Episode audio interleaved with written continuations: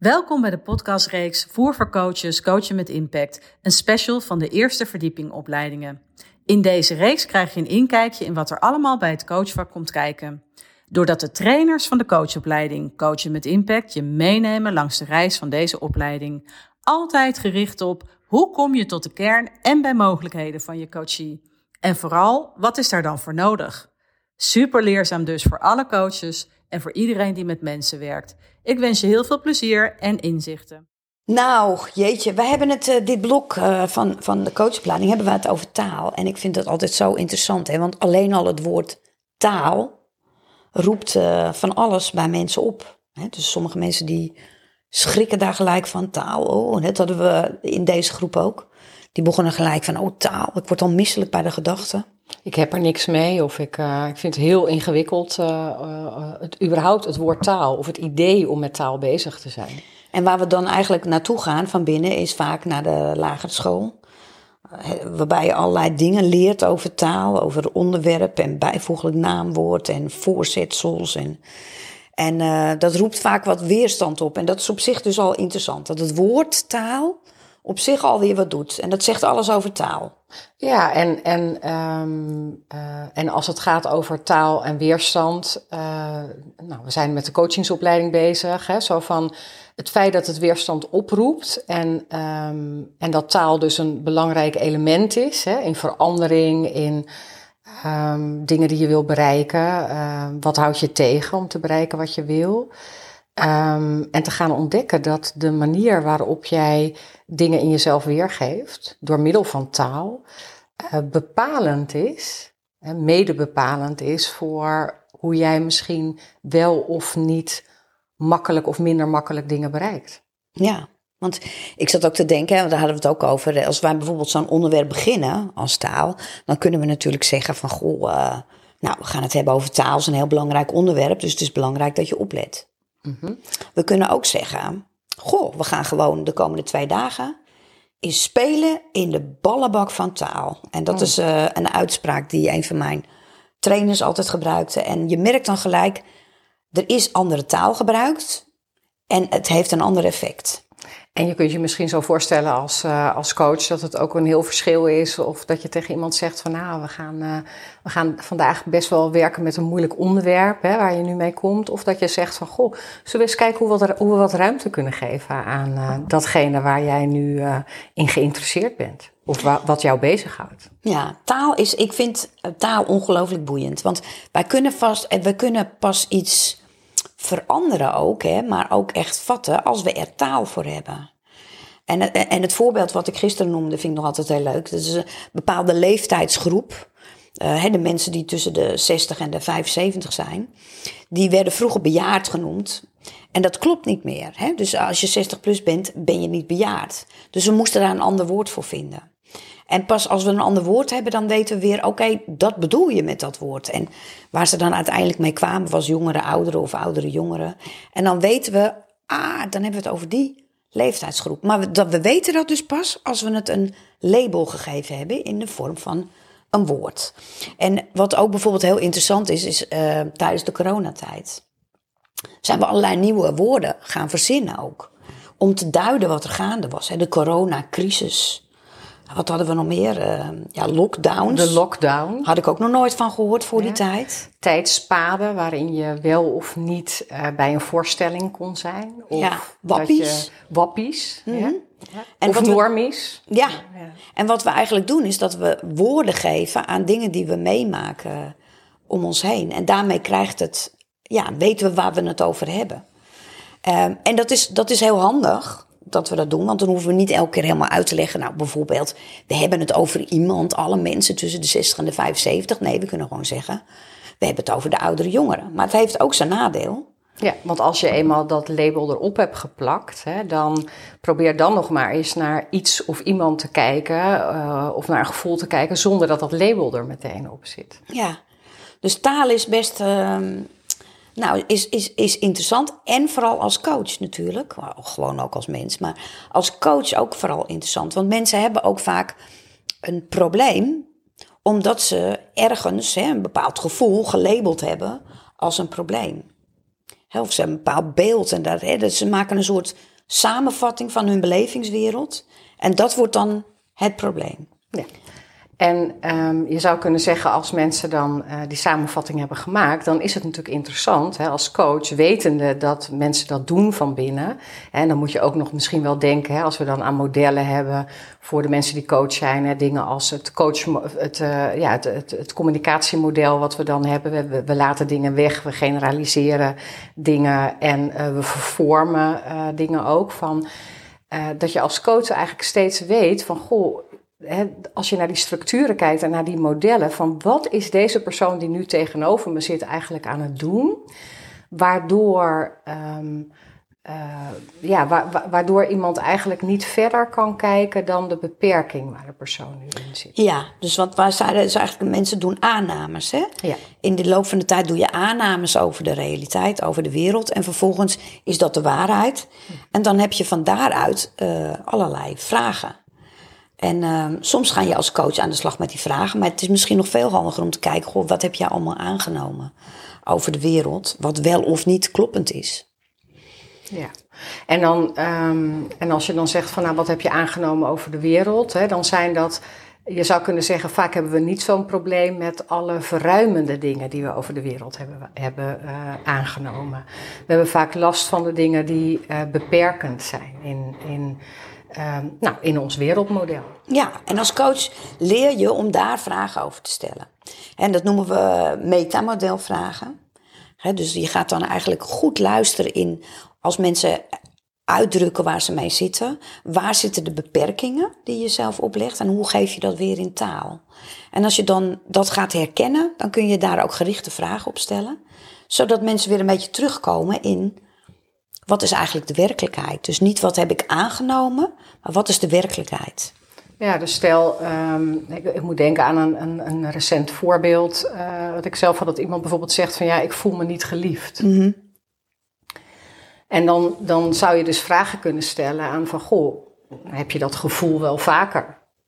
Of um, wat betekent voor jou geliefd zijn? En, dan, en wat er dan gebeurt is, dan haal je iemand eigenlijk naar binnen toe om uh, dat wat iemand in taal naar buiten toe uh, weergeeft, om dat te onderzoeken.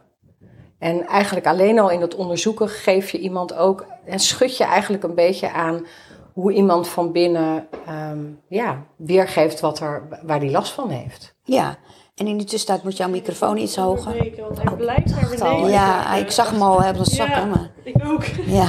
Dit knip ik gewoon naar buiten. Dus onthouden waar je, ja. waar je was gebleven. Maar dat is echt... Omdat hij hier te ver naar achter is meegehaald. Hij blijft niet zitten. Oh ja, ik zie het. Hij, hij vloept daar weg. Ja, dus dan zet ik hem iets dichterbij. Maar anders dan... Ik op een gegeven moment dacht ik, je zit bijna op je benen. Ja. Waar had je het ook weer over? Over dat Anders doe je een stukje herhalen. Ja. Ja. Dus ik zit zo te denken aan zo'n voorbeeld hè, van uh, gewoon, gewoon uit de coachpraktijk. Gewoon, mm -hmm. weet je wel, ja. heel recent dat iemand zegt van ja, ik voel me niet geliefd. En dat je dan, um, als je luistert naar de taal van, um, hè, dat je zou kunnen vragen aan iemand van goh, um, herken je dat? Gebeurt dat vaker dat je je niet geliefd voelt? Of hoe voelt het om je niet geliefd te voelen?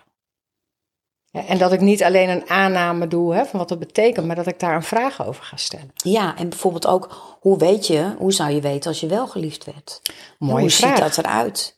He, dus je vraagt met metamodelvragen ook naar specifieke informatie. Zodat mensen dus uit de samenvatting komen en gaan kijken naar wat zijn nou de details van zo'n uitspraak van mij. Want mensen leven hun uitspraak. -hmm. En door die uitspraak van zichzelf te onderzoeken, merken ze dat ze wellicht een samenvatting gemaakt hebben die niet helemaal klopt met de realiteit. En waardoor je weer je, ja, hoe noem je dat, je, je perceptie over de wereld weer wat groter maakt. En we noemen het ook wel een beetje schudden aan je wereldmodel.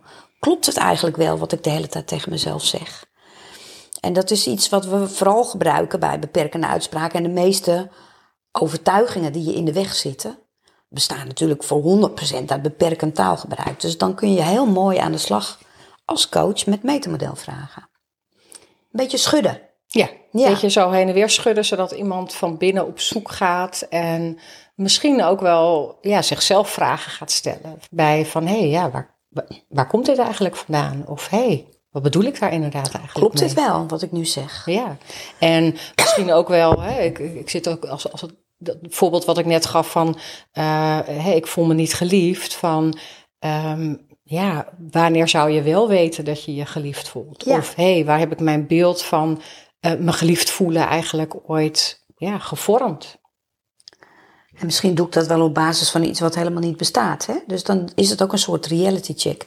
En het, de andere kant van het verhaal is, is dat je taal ook kunt gebruiken als coach natuurlijk om juist uh, de verbinding met, met de cliënt te versterken. En dat doe je ten eerste door vooral de woorden te gebruiken hè, die, die iemand gebruikt. Dus daar geen verandering aan te geven.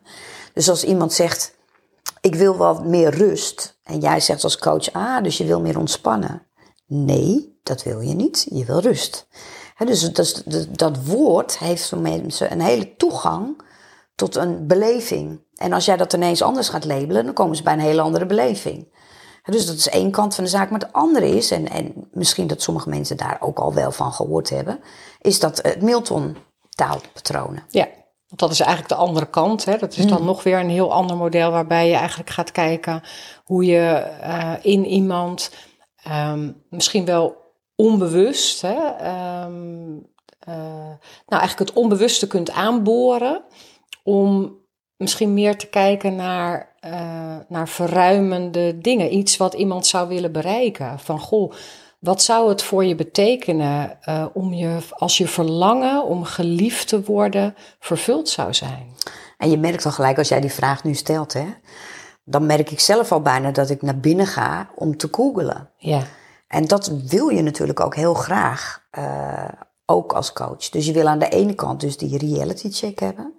Maar aan de andere kant wil je ook dat mensen van binnen gaan googelen en op zoek gaan naar hun eigen oplossingen, hulpbronnen. En dat doe je ook door deze taal te gebruiken. Abstract, suggestief. Met de bedoeling dat mensen naar binnen keren en op zoek gaan naar hun eigen, nou, hun eigen paden, hun eigen wegen, die mogelijk een uitweg bieden. Ja, nou ja, en zo belangrijk in coaching ook. Hè? Want dit is vooral Milton uh, taalgebruik en de vragen ook stellen, is bij uitstek ook het stuk om mensen dichter, niet, niet, niet zozeer met de focus in het probleem te krijgen, maar eigenlijk vooral te kijken naar maar waar, waartoe, hè, waartoe uh, is dit nu eigenlijk zo belangrijk voor me? En je zou kunnen zeggen, dat is echt veel meer de katalysator van wat ons als mensen in beweging houdt, waarom we vooruit willen. Weet je? We, willen, we zijn geboren om te leren, om te groeien. We kunnen eigenlijk niet stoppen met groeien. En, en dus die, die Milton-vragen stellen zijn daar zo belangrijk voor. En, um, uh, ja, het, het, um, als coach eigenlijk in je taal. Hè? Milton vragen zijn ook meer metaforische vragen. Van hé, hey, wat, wat, wat zou er eventueel kunnen veranderen als je dat bereikt hebt, bijvoorbeeld? Mm. En dat is mooi, want dus als je dat bereikt hebt, wat dat dan ook is, hè, mhm. en dat laat je natuurlijk helemaal weg. Mhm. Want dat laat je aan de cliënt, wat dat dan is, daar hoef je je op dat moment niet bij bezig te houden. Ja. dus dat is het mooie, vind ik, van Milton taal, is dat het proces helemaal bij de cliënt ligt dus jij bent inderdaad eh, de katalysator voor iemand om daar contact mee te maken. En uh, dat, vraagt, dat vraagt ook oefenen. Mm dat vraagt ook uh, ja, je daar gewoon eens in verdiepen. Goh, hoe, hoe kan ik dat nou anders vragen? En, en ook een van de dingen waar we Milton Taal natuurlijk heel erg bij gebruiken is wanneer we merken dat een cliënt in de weerstand komt. dus je kan bijvoorbeeld bedenken, goh, ik heb, ik heb een hele mooie oefening bedacht. En uh, dat zou heel mooi zijn als die cliënt dat gaat doen. En die cliënt zegt, ja toch, dat ga ik dus gewoon niet doen. Dat lijkt me verschrikkelijk. Nou, dan kan je natuurlijk zeggen, nou jammer dan. Maar je kunt ook kijken, goh, hoe kan ik mijn taal nou inzetten op een manier dat ik iemand wel gewoon in zijn autonomie laat, hè, dus beslist zelf. Maar ik, ik schets wel een pad waarin ze voelen, oh, ik heb ook de keuze om dit wel te doen. Hmm. Dus ik kan kiezen, ik hoef het niet te doen, ik kan het wel doen. En mogelijk als ik het ga doen, levert het me iets op. Ja, dus dat is wel mooi. Dat gaat eigenlijk ook over hoe. Daar komt misschien ook wel veel meer als coach, het coachende stuk. Hè? En, mhm. dan, um, en dan eigenlijk het, het coachen om iemand in beweging te brengen, om uh, moeite te steken, om initiatief te nemen, om verder te willen gaan dan waar je nu bent. en, dat, en, en die Milton-vragen die kunnen dat eigenlijk zo heel mooi doen. Prachtig. Ja, want je doet suggesties, je, je, je plant hem in een vraag. Je doet, en, en mensen gaan daar van binnen mee aan de slag. Ja. Dit zijn vragen waar mensen dan eh, een tijd lang mee bezig zijn. En het duurt soms ook een tijdje voordat ze daar weer. Hè, dus dat onbewuste gaat aan het werk. Ja. En dat is, dat is echt een prachtig proces. Ja. En waar we het vandaag ook over gehad hebben, is om die twee dingen met elkaar af te wisselen. Milton-model, metavragen.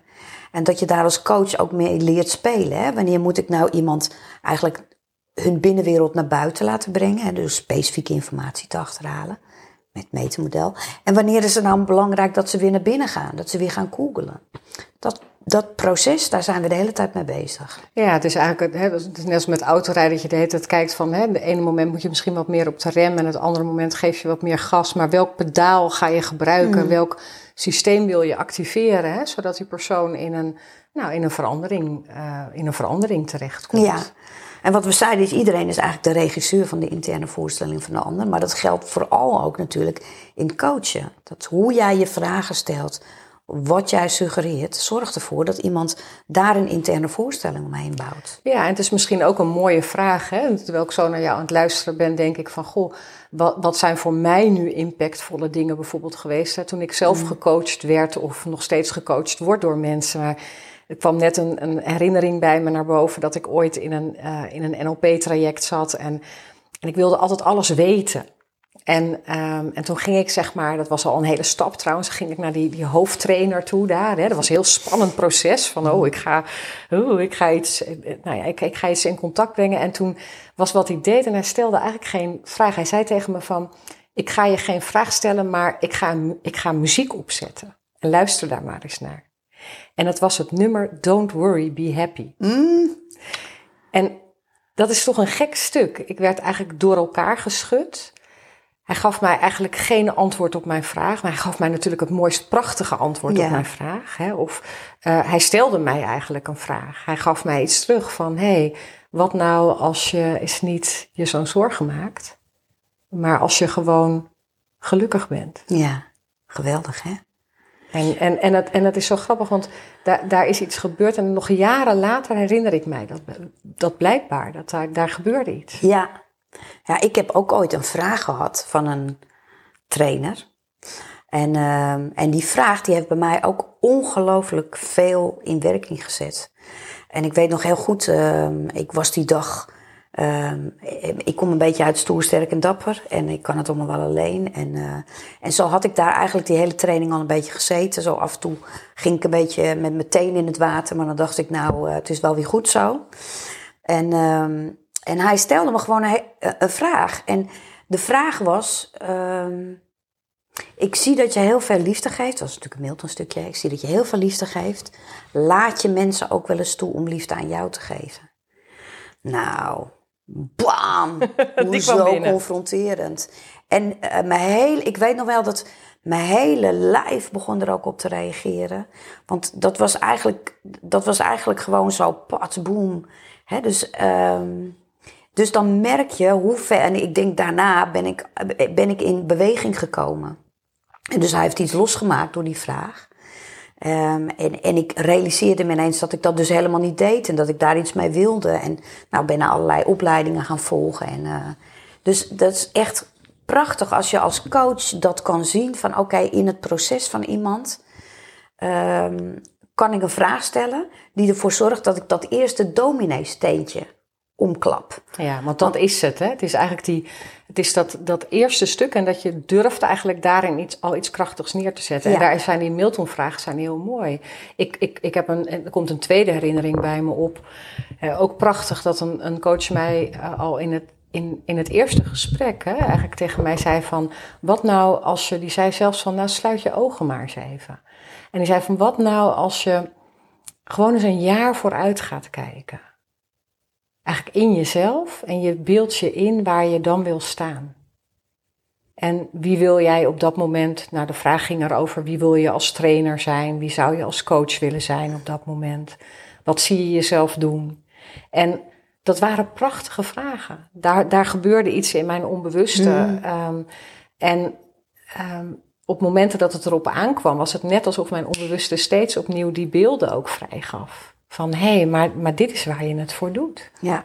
We moeten, we moeten ook een soort van, ehm, ja, ik zou bijna willen zeggen, heeft iets met hoop te maken. Als je verandert, dat je ook het idee hebt dat het je zou kunnen gaan lukken. Ja, ja. ja. mooi hè? Ja, ik kan niet anders dan ook gelijk denken. Dus ik doe mhm. natuurlijk met je mee van binnen. En ook van, goh, wat, hè, want dat zijn soms... Hè, wij, wij hebben allebei al een heel traject gedaan. En soms zijn er van die een zin of een vraag of iets wat iemand gezegd heeft, wat dan net weer dat is. Hè? En sommige coaches proberen wellicht in zo'n sessie heel veel te doen en heel veel te bereiken. En soms gaat het gewoon om dat ene domino-steentje dat je omgooit. En uh, ik weet nog wel dat, dat ik een keertje bij iemand kwam ook. En uh, daar heb ik ook een heel traject gelopen. En die zei op een gegeven moment, hè, dat was wel nadat ik een heleboel dingen gedaan had, maar die zei tegen mij: Het ergste ligt al achter je. Hmm. En dat, ik had echt een soort. Huh? En toen realiseerde ik me dat wat ik. Ik, ik heb best een aantal uh, dingetjes meegemaakt. Dat ik dat ook steeds projecteerde op mijn toekomst. Alsof ik dat ook kon verwachten. En toen hij zei: Het ergste ligt al achter je toen kwam er ineens een heel ander beeld op. Van, goh, ik kom daaruit, maar ik ben op weg naar, als je het dan hebt over hoop. En dit is allemaal wat taal kan doen, hè, door één zo'n zinnetje, één zo'n dingetje, um, kan zoveel doen. En waar we het ook nog over gehad hebben, is wat zeg je tegen jezelf en welke vraag stel je jezelf als coach uh, na afloop van een sessie. Ja, en, en heel belangrijk, ja. want dat ging vooral over Um, we zitten vandaag dus midden in een, uh, in een trainingsdag. En we hebben vooral ook gekeken naar dat stuk. Hè, als je een, een, sessie hebt gehad van hoe evalueer je. Um, en dat is niet alleen hoe evalueer je op dat moment het gesprek wat je gevoerd hebt met een coachie. Maar ook ja, hoe evalueer je naar je, ja, eigenlijk naar jezelf toe. Van heb bijvoorbeeld een vraag als ja, wat, uh, welke, welk resultaat heb ik vandaag uh, nou, kunnen bereiken? Of was ik vandaag gericht op, um, op, op verandering? Ja, en heel veel mensen stellen zichzelf de vraag: heb ik een doel bereikt? Mhm. Ben ik wel goed genoeg? Ja. Um, wat heb ik allemaal nog te leren? En dat zijn meestal vragen die stilzetten. Hè? En, en nou, daar zouden we nog een hele podcast over kunnen vullen. Over welke vraag kan je jezelf dan stellen, waardoor je steeds maar weer in de groeistand blijft. In plaats van ja. Dit in plaats van dat paadje wat je al zo goed kent, dat je jezelf naar beneden haalt. Hè. Wil je blijven groeien als coach, dan is het belangrijk dat je jezelf steeds sneller uit dat, uit dat paadje haalt. En dat je in taal ook een andere boodschap aan jezelf geeft. Zodat je de hoop houdt, hè, dat je nog verder kunt groeien. Dat je nou, nog meer de coach kunt zijn die je wil zijn. Dus taal is het mooiste, een, vind ik, een van de meeste mooie gereedschappen die je als coach hebt. En, en NLP, het is niet voor niks dat de L linguistisch is. En uh, eigenlijk hoop ik dat mensen ook, ook door hiernaar te luisteren weer ge, ge, geïnspireerd raken om nog meer te kijken hoe zit dat eigenlijk met taal. Dus dat, is misschien wel een mooie vraag ook. Hè? is misschien wel een mooie vraag zo als je naar deze podcast aan het luisteren bent, dat je aan het einde jezelf zo eens de vraag stelt van hé, hey, wat gun je jezelf? Hè? De komende vandaag of misschien wel de komende dagen of weken. Uh, wat je in taal anders aan jezelf wil teruggeven. Wat jouw eigen groeiproces, je eigen ontwikkelproces. En, en, en misschien ook welke zin heeft jou ooit in beweging gezet? Of welke vraag heeft jou ooit dat eerste domino-steentje doen? Uh, en misschien moet je daar domino-steentje, niet dominee Dominee, domino-steentje. Zie je, woorden zijn heel belangrijk. heel belangrijk. Goed, wij gaan weer verder. Um, ja. Het was weer fijn om dit te doen. Ja, heerlijk. Ja. ja. Even zo in de ballenbak van taal. Zo is dat. Mm